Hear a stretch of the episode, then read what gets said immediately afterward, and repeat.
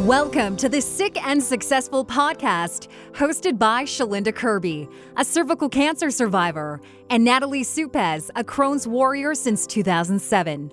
Our goal is to give you proof that it's not only possible to be sick and successful, but it's possible for you. Dream big and tune in. You can also follow us on Instagram at sick and successful underscore. Here are your hosts. Welcome. We are so excited about this episode, Natalie, because this hits home for us. If you listen to episode one, you heard us reference the Everybody campaign. And we are back to where it all started. That's true. Literally, we are sitting in Organic Tan Winnipeg right now, which is uh, where our friend Shawna is the owner, well, co-owner, I guess, right? Right. Yes, you and Tammy. And so, uh, Shawna, welcome to our podcast. We are so excited to have you on. Thank you. I'm excited to be here with you guys. Yeah, because you are a part of our story and how Natalie and I met. So that must be pretty cool for you to be, so you know, cool. on the receiving end of Yeah. that. I'm like, oh, I feel so proud. Like this is a proud moment. It's like a, it's like a mum moment Yes, when you put two totally. kids together and they end up being friends. You're like, I created that friendship. yeah, totally. I was thinking it's a mom moment. Like I'm so Yeah. proud. These are my little kids that just grew up into these amazing women or something. It's true, and I mean, I think that's probably a takeaway from the Everybody campaign is being able to like watch all of us women, you know, afterwards and see what we do with our lives post Everybody campaign. Mm, yeah, yeah, really so warms my heart. Yes. Awesome.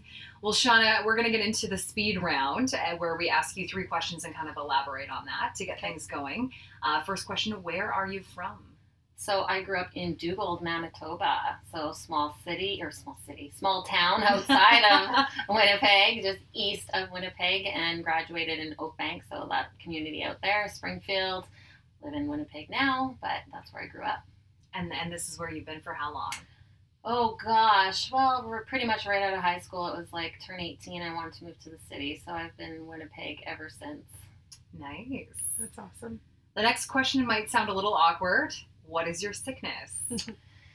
Well, I am proud to say that I am a cancer survivor now. Yes, you I are. was sick. Yeah. Uh, ten Yes. years now. Ten Wow. That's so amazing. Yes. Um, so it's kind of crazy to even say that out loud sometimes. Still. Mm. Yeah, I can relate to that because even like I, for me, it's I've been in remission for a couple of months, and it still feels weird Yeah. saying like I had cancer, Right. or I used to have cancer, or I'm a cancer survivor. Mhm. Mhm. Yeah, What type of cancer did you have? So it was called choriocarcinoma, Mm. and it is of the placenta. No way. So Wow, I um, didn't know that. hmm It's and it's a very rare form. It's like one percent chance of someone getting it, Wow. um, and it stems strictly from pregnancy. So that's the only way you can get this form. Um, and usually, what happens is um, you produce uh, the hormone that shows that you're pregnant. So you pee on a stick, that kind of thing. It says positive. You're like, okay, we've got this baby happening. Um, you go to your first doctor's appointment when they usually are trying to look for the heartbeat around 12 weeks or so, um, and they can't find anything. So usually what happens is there's it's called a molar pregnancy. So you think you're pregnant, but there's actually no baby. There's just this empty sac that's the tumor. Mm. Um, in my case, even more rare, that I carried a healthy baby to term. So I was about 39 weeks when I had gone into emergency because I felt like something just wasn't quite right. Um, things had just changed over the last day.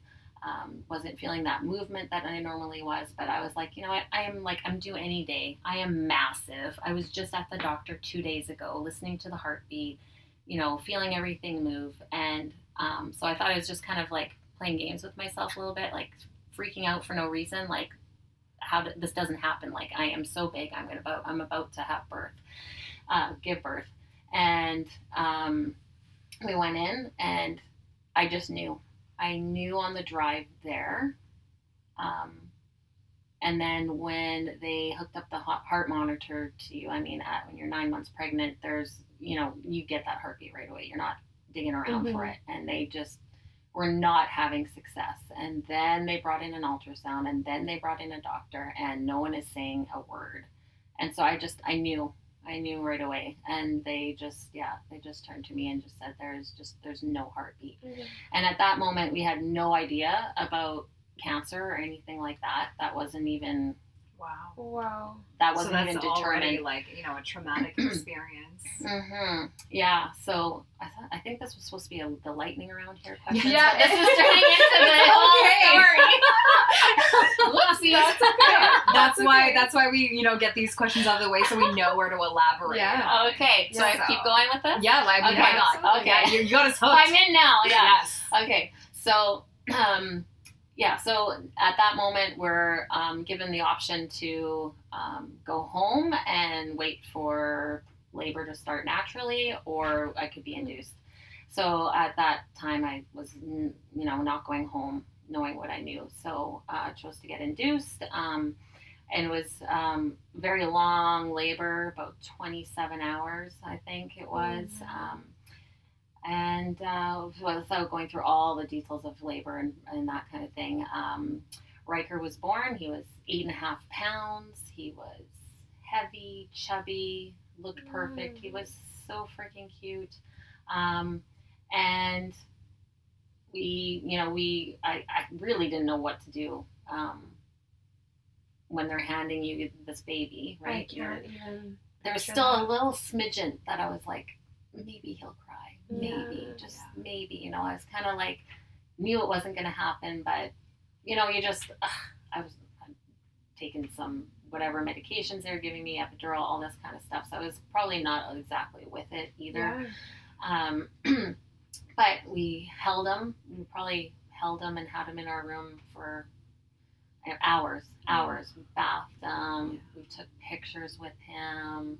You know all that kind of stuff. We had some family come in so they, they could see him and hold him and because I wanted them to know that Yeah. it, he was real. That was really important. It needed to me. feel real. For probably. sure. Yes. Yeah. It was very important that they got to see him, touch him, you know, all that kind of stuff. And I mean, I wish I could have had everyone there to do that, so they got to experience some of that. Um, but so we had our time with him, and um, then you know, nothing really quite prepares you though for leaving the hospital with Without empty arms. Yeah. You know, um, we're on a ward where all you hear is crying babies Mm. and then you're in this room all alone and um, when you leave you're walking by all these so like yeah anyways just nothing really quite prepares you for that um, so you know fast forward a few weeks we i'm at home um, you know we're still grieving we're thinking about you know what's the next step desperately want to have another baby because uh, probably wanting to fill that void Yeah. And he Um, wasn't your first baby though. no, so we had a daughter at home. She was six. Um, so I think that's what kind of kept me going was that I had to be there for her. So um, I really feel lucky to have her, that I had her at home. Um, but I was experiencing all these kinds of complications. So a lot of bleeding, a lot of ble- bleeding um, that just wouldn't stop. And then we're going on weeks now. Um, and I've been through um, a birth, so I know kind of what things to expect. I knew something was wrong, that it was just not right. So I had gone to emergency a couple of times. I think three times I went in, and three times they told me, You've just suffered a loss. You know, you're grieving, you're just upset. These aren't things to be concerned about. It's not that bad. You just, you go home and you can recover. And um, so each time I went home, but each time it just got worse and worse to the point where I, I could not get on with things because I couldn't even like walk my daughter to school across the street without like being funneling blood everywhere. Wow. And um, so, anyways, I went back the fourth time. The fourth time, my gynecologist happened to be on call. So she came to see me and she said, We're going to do a D&C. We're going to get you cleaned out. I don't know what's going on, but you know, let's let's do it this we'll try this first and then we'll see what happens um, so have my D&C um, everything's fine recovering fine i think it was about two days later or three days later she called me at home and um, she's like yeah so just got your test results back i'm just wondering if you are at home alone I'm like, Oh. yes. This is bringing back memories for me. And, you know, they usually don't call, but I wasn't thinking anything bad because I was like, I've just gone through all this. I think she's doing like, you know, I'm thinking she's calling because we've been through a lot and she, Yeah. you know, that kind of thing, right? Checking in with me. And, um, and I was like, yes, I'm alone. And she's like, okay, well, I need you to come and see me. And I was like, I just, like, just tell me what's going on. I don't understand here. And she's like, well, you have cancer. And I just was like, pardon me? Like, never in my wildest dreams do you think that you're going to get that phone call. Like, you really don't. You Yeah. know it happens, but you just really never expect it to be you. Well, and I can't imagine cancer was on your radar having gone through what you had just Oh, gone God, through. no. Like, Mm-mm. I mean, I No. yeah, I couldn't even imagine what your mindset was No. like during So that time. instantly went from like grieving to survival mode because I was like, oh my God, I'm going to die. I'm going to die. That was the first thought I had. And that was it. I was just like, okay. And she's like, hey, you got to come see me right now. There's a bed waiting for you at Women's. You're going to Oh start God. chemo in the morning. Like, and I'm just like, Wow. what? Like, how does this happen? Um, so I remember just getting off the phone with her and my husband had just went back to work like i mean like i think this was his like second or third day back so he had taken a, that first month off with me um, and he you know i called him um, this is sort of before you're really texting and all that stuff quite a bit so you're getting phone calls um, and for some reason he answered he normally wouldn't because he was like right in the middle of something um, but i just was like I've got cancer, and I like he Oh my goodness. he was just like what, and I, I I don't really remember what happened from there. I just remembered like he was home like instantly, and then when I got off the phone with him, I was just like pacing around the house. I was like, what am I gonna do? So I, I called my best friend Marissa, um, and we had just she was just over like I think two weeks prior to that or so, and we were watching the news or something, and there was a story on there about someone shaving their head for cancer research and um, raising money and all that kind of stuff. And we had said, you know, hey, I would do that for you.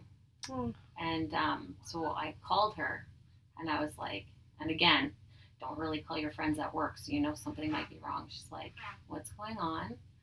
I'm like, well, you remember when you said you would shave your head for me? Oh. And she's like, no. I'm like, yes. She's like, no. I'm like, yes. And that was it. She's like, hey, I'm going to go get your daughter from school. Like, I'll be over right away, that kind of thing. Because I'm just now waiting for my husband to get home. And then we're off to the doctor. And I'm just like, what is going on? Like, what the fuck is going on? yeah. this is crazy to me. And yeah, so went in and met with my doctor and got all set up. And next thing you know, I was having chemo the next day. Wow. I don't even like. I just need a moment. yeah. That's crazy. So after that, how long did that like how long did you have cancer for? How long were treatments? So I went for about six cycles. Um, so I'd go f- every day for five days and then have a week off. And then every day for five days, have a week off. And we did that about six times. Um, and then um, my, yeah, like my numbers started going down. Um, and I mean, it felt like a lifetime then. Yeah. Um, but I guess it went fairly quick, maybe. I mean, six cycles, so a few months worth, and um, and then it was a very, it's a very um, aggressive form of cancer, but very curable. So it's in the placenta, but then once you give birth, it's gone. So Mhm. then where is it? So a part of the placenta was still attached to my uterus, wow. and um, you know, I, I think about things like, okay, what if I would have had him like a week earlier? Would he be okay? Or you know, because there was nothing physically wrong with him, um, but my oncologist insur- assured me that he never would have survived. That this was his, he was destined to not be here, to not live. That um, whatever happened in those moments, those last moments leading up to the last maybe week of my pregnancy or so, the cells in the placenta just decided to go berserk, Mm. and this had this cancer. So, um, yeah, I I don't know where my train of thought is going here now, but That's okay. that doesn't really give you peace of mind though, knowing that like even though the doctor says you know he was destined destined to you know not not be here still it's probably so hard to register You know, all of and that. that doesn't make it any easier or No. any better. Um, the way I take that is that I feel like he saved my life. So that Oh. if I was going to obviously have this cancer, if he was here and I was at home taking care of him, I would have been like, I got the shit end of the recovery, right? Yeah. I wouldn't have been worried about me. I would have been worried about taking care of my baby.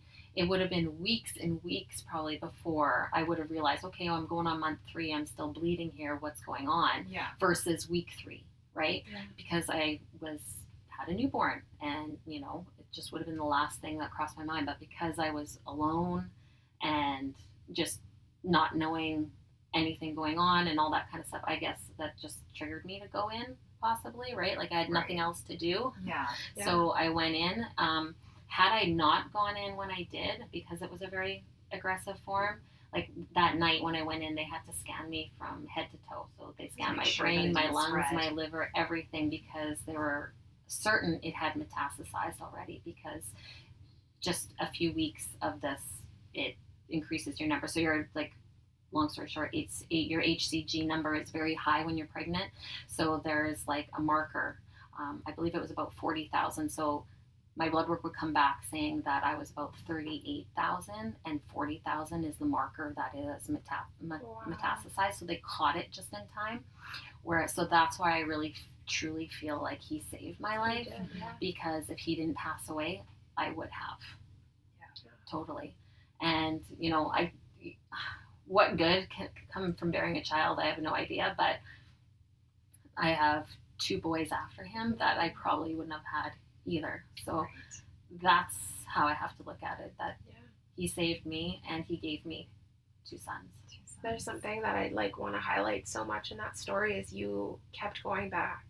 Like you didn't just say, okay, well they said I'm okay mm-hmm. the first time, the second time, the third time. Like you knew your body enough to say, like I need to go, and that's something so important. Like especially after a loss, right? Mhm. You could have just been like, well, yeah, I guess I am just being Yeah. emotional or whatever. But and feeling stupid Yeah. and like you know and it's really hard to like bring yourself to go there to be rejected again yeah, you know so in anything like anytime you feel like you need to go to the doctor about something even it's just like a, li- a little mole or whatever it is Yeah. like do it fight for yourself. yeah Yeah, because no one else is going to exactly. and you know i thankful that my gynecologist was there that day to you know Yeah, hear was me out say, Yeah, like, what are the it's chances that that you know, like you, you Mhm. talk about catching it sooner rather than later, and yet you had gone back before, and your gynecologist hadn't been there, but Mhm. the one time that you did go back, yeah you know, they were Yeah. there to pay enough attention that they Mhm. found out what was going on. That's Mhm. amazing. So Yeah. a big thing that comes up for me is like, how were you? How did you? I don't know how to word it, but like, how were you strong enough to have babies after that? You know what? I think my fear of not having them was Mm. greater than not. You know, I, I, and I mean maybe this is wrong, but I definitely had a void Yeah, that I desperately I wanted don't to think that's fill, wrong. No, that's not wrong. and um, it, I, the pregnancies weren't great, as in my headspace wasn't that great Oh. because. Um, yeah, I needed to get the okay from my doctor, and they were very hesitant in the beginning because, like, wanted to get back at this possibly like as soon as possible, right away. Um, and just to throw a little tidbit in there, we got pregnant a little sooner than they had wanted us to, per se. They wanted to have me, you know, free and clear for a little over a year, and it was just a little bit shy of that. Um, and it was two weeks before we were getting married, and I Oh ended up with a miscarriage. Oh my gosh. And I, I don't know, it didn't, it wasn't, uh, I don't know, it didn't. How far along were you?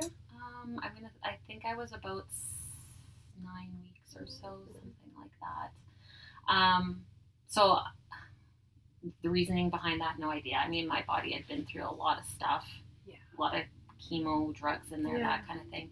Who knows, right? Mm-hmm. Who knows? And um, so, anyways, we push through and um, get pregnant with crew, and then um, he, we were more on the radar. So they knew that my headspace wasn't going to be that great. Um, when Riker was born, it was very traumatic. Um, so we agreed that peace of mind as well, C sections, and at 37 weeks. So a couple weeks before I had had Riker, so that just that peace of Yeah. mind, that little bit of being a bit early. My doctor was so supportive, so she knew how upset we were and devastated we were, and I feel like she felt that way too. Um, yeah. Anyway, so she took care of me to the point where, yeah, like I could just call her and be like, "Hey, I'm I'm feeling a little uncertain today. I need to go for a fetal assessment," and I could get in. Um, they also decided to um, give me a steroid shot for lungs. So around six months or so, I had that medicine so that the encouraged the development of the lungs a little bit faster. Um, and then um, just before we were kind of deciding to um, have them, so I would go. I went for um, another fetal assessment and an amnio, so where they put the needle into your belly. Ooh, and- yeah. So because they can draw out that fluid and be precise as to what level the lungs were at and if they were ready.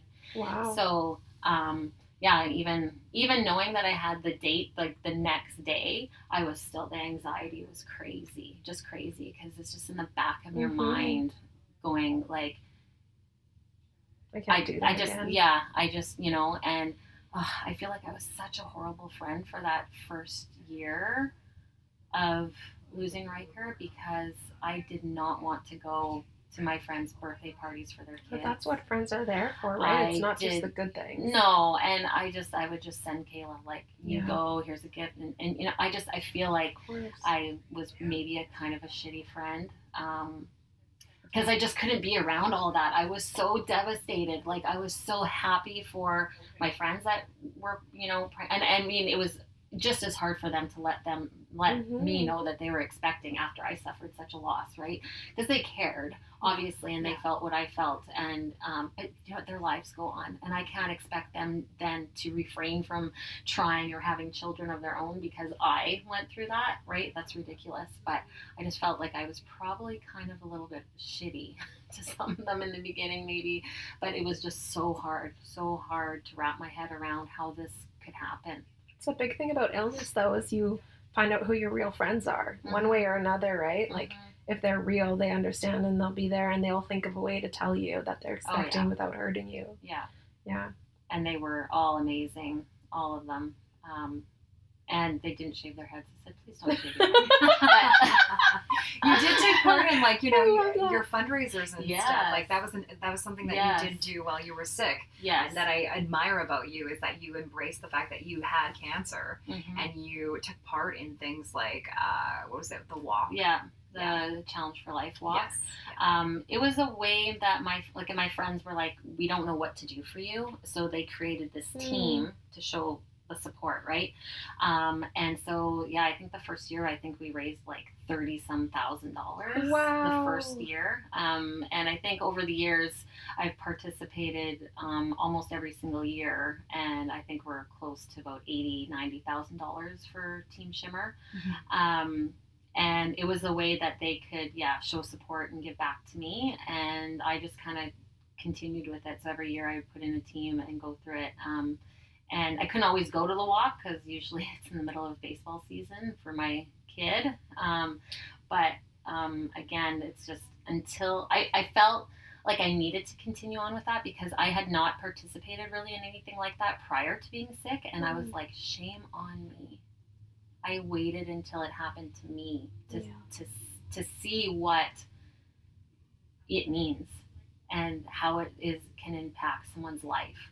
Like I am so thankful for the nurses and the doctors that I had. Like my doctor gave me his home number and was like he was there for me like through thick and thin and I just found it so devastating that I waited until I was sick to like do Yeah. anything about it. So um, lots of people have their own thoughts on all these um, fundraisers and everything. And I mean, there's a fundraiser for everything. But you know what? If it's five dollars or fifty dollars, it makes a It difference, really does. and it really um, plays a role in that patient's sur- like journey and Mhm. survival, and um, you can really, really help them. We get asked all the time about um, what friends and family can do when you're sick. And honestly, like there's not a lot, right? No. But the little things like that, like banding together and putting Mhm. together a fundraising team to go walk and Mhm. show their support for you. Mhm. I mean, It's, it's- huge. it- yeah, it's things like that that really matter. You Yeah. know what I mean? Like Mhm. it's the small gestures Yeah. that make the biggest impact in your life Mhm. when you are sick. Yeah. So And for years, I had one friend that would drop off breakfast on our doorstep on. December 20th every year Oh. So that we could just have breakfast and not think about anything else. So, um, another reason why the holidays are a little bit of a struggle Yeah. for our household is that his, um, yeah, his birth date was December 20th, so just Mm. shy of Christmas. Mm. And so that was a really t- tough year. It's always a tough time. I mean, um, yeah, dates, I guess, just play a little bit of, they just, you know, play a Yeah. little factor Yeah. in. But, um, so that Christmas that year was a little bit different, that's for sure. Um, but, yeah. So how did you go from going through all of that, the losses, then having two beautiful babies, baby boys, and then starting your own business? Yeah. After you've been like honestly, Shawna, Yeah. you were on the ground and you just kept getting kicked, and eventually, like, what made you stand up? Um, well, when I was pregnant with Riker, I actually was a painter. So I had my own Wow. painting company actually. So a lot of people probably don't know this, but I've sort of always done entrepreneurial things. Um, so I was running a paint company. We painted inside and outside of houses, lots of show homes, that kind of thing, um, for about six years. I employed just women. Wow. So we were the girls that showed up throwing scaffolding together on these job sites and stuff. I loved it. Um, and then when I was off and sick, I, I I did need a little bit of time. I was not ready to go back to work. Um, so I needed to take a little bit of time, but I also needed to um, do something different. Um, and organic tan didn't happen until well four and a half years ago. So it was actually quite um, a gap in between. But because I was um, looking to be pregnant again, I also needed to collect EI. So I went back to work for somebody.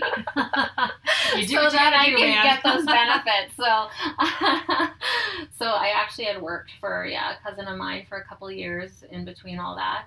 You know, it randomly um, organic tan sort of just fell in my lap one day. Um, did you did you sell the painting business or you just you know, I just it? yeah, I just stopped. Um, still to this day, I get a few phone calls Wow. um, and some job offers. That's a testament how good the business was. kind of Yeah. crazy. Um, so I just I have a few um, guys that I refer the jobs to, um, and they take care of them for me. It's not very often now, um, but it's just kind of cool when it does happen. Yeah. Because I mean, I actually loved it. Like I really miss painting. So if anyone needs a paint job done, I'm your girl. Paint my house. I was just sitting here thinking, wow, you went from painting houses to painting people's People? bodies. I know, right? like wow, full circle, really. like that's the best thing. I, I didn't I didn't know that about you. oh yeah, there you go. Yeah. Yeah, I know.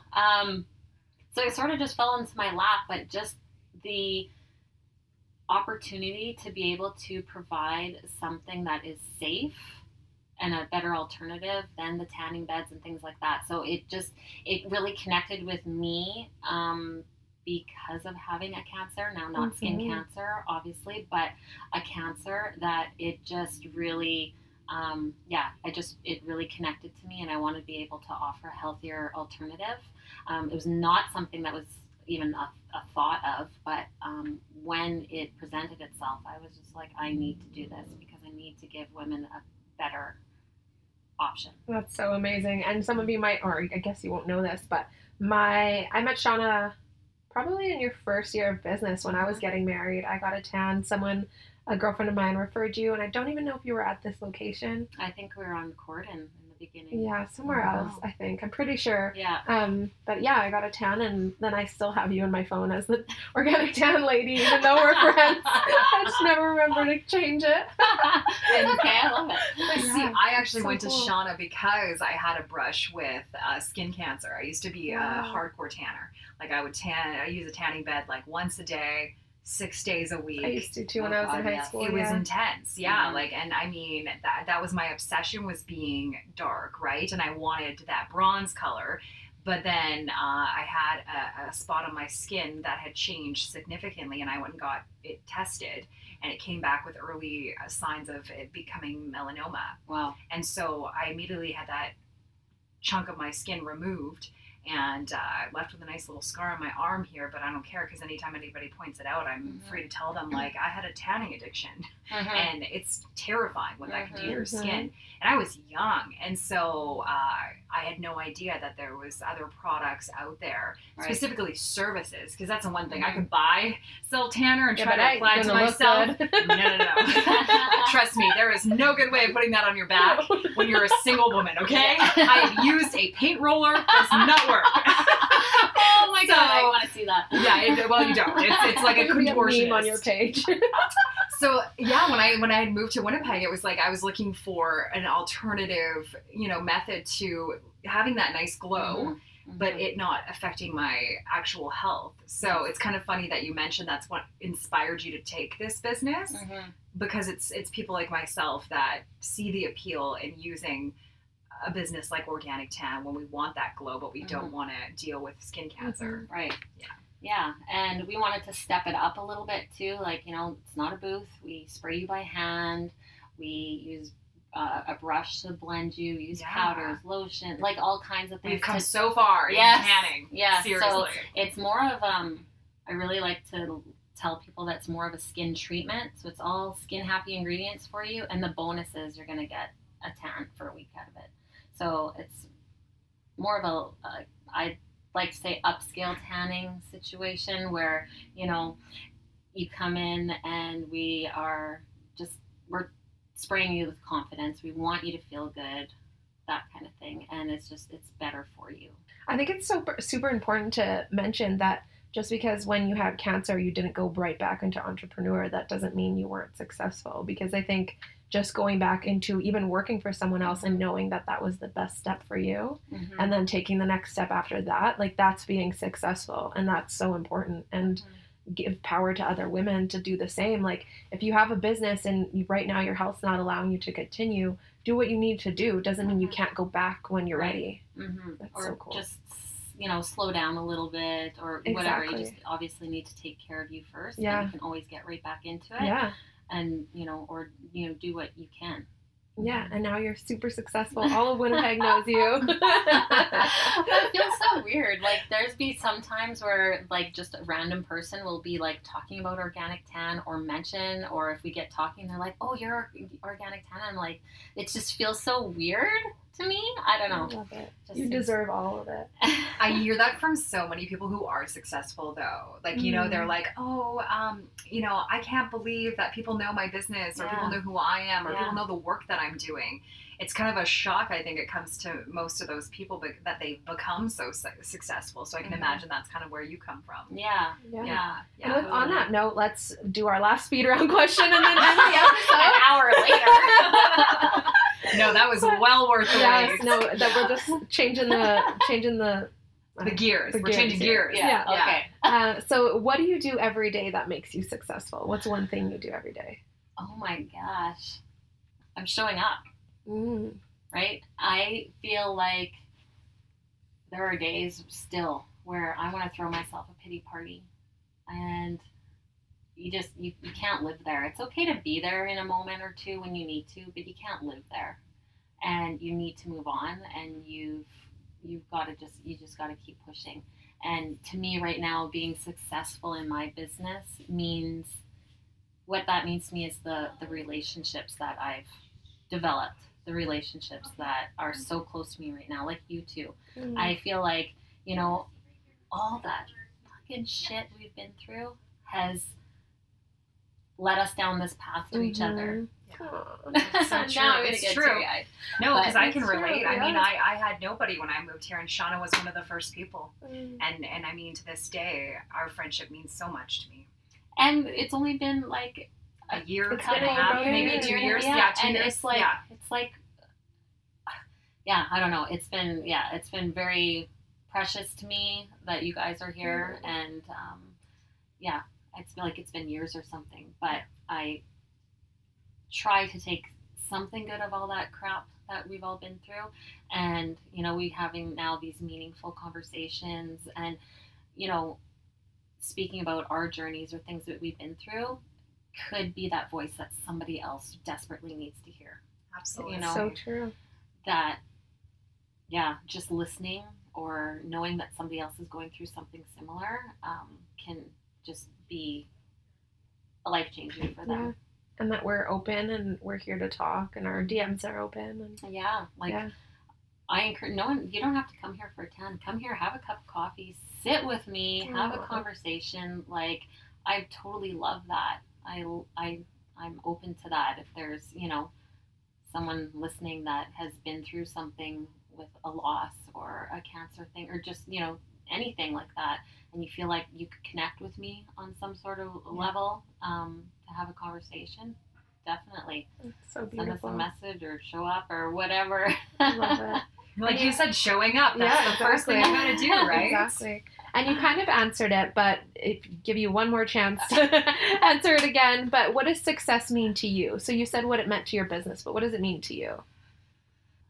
It means, well, first of all, I mean just um, being in a position. Then maybe this is again not answering direct. Apparently, not very good at that. But That's okay. to me, it is just like some people might think like, oh, it's just a spray tan, but to me, and to that person I'm spraying, oh my God, the things that we talk about in that and the connections we make and the vulnerability and everything. Like for me to be able to just give a little bit of confidence to someone who maybe needs it like is it's life changing for me. Like it's it's hard to explain really what it means because it's such a deep feeling um, to have someone come in that is feeling you know in a bad spot or feeling really um, not great about themselves or their body and then having a good time with the spray to them taking a look in the mirror and being like oh my god there she is. There's that person that i've missed. That's all they needed was just a little bit of confidence and i've seen that over and over again here where i've had women who like are like oh my god that was life changing and hug me. Mm. And it's just a spray tan but yeah, it's not it's more than that. it's more than that it tr- truly is You're and i spraying mean on confidence. exactly Love that. spraying on confidence totally So Yeah. cool. So cool. So when we started this podcast, I promised I would never not ask questions that came up in my mind. So I have a question before we end the podcast. Like how Oh, Natalie's gosh. looking at me like she's gonna get in trouble. Like, oh No. oh god, I told her I wouldn't do this. My no, go ahead, ask so questions. when you spray guys, because I've been sprayed, right? And we take all of our clothes off. Yeah. Are guys taking all their clothes off, and then do you have to spray their wieners? wow, that I didn't That's see that one coming. Holy, I told you question. guys, I don't hold back. nope, that's what we want on this podcast. we ask that guys do wear Okay. underwear. So they can't So- get there. Yeah, so as long as they're wearing something, it can be small, um, but we do ask that they wear something. Okay. Yeah. I imagine Sorry you're like, if you would like that part tan, you can take the at-home kit and apply the rest. Yeah. we'll send you home with the spray. Yeah. and the rest yourself. Wow, amazing. A. Yeah, you know what? This has been a roller coaster of emotions of a podcast, honestly. Yeah. Like, we have Oh. laughed, we have cried, we have felt things that uh, both of us Mhm. can, you know, relate to, Natalie and I. So, Shawna, thank you so much for sharing your story with us. And I hope you. that anybody listening to this uh, podcast can understand just how much heart went into this episode. Mhm. Mm, Mhm. yeah. And all of Shawna's information and Organic Tan's information and Instagrams and emails and everything will be linked in the show notes below. So you guys can follow her and check her out and come book a town if you're in Winnipeg. Thank you. Thanks so much for listening. If you like our show and want to know more, follow us on Instagram at sick and successful underscore. Join us next week for an all new episode.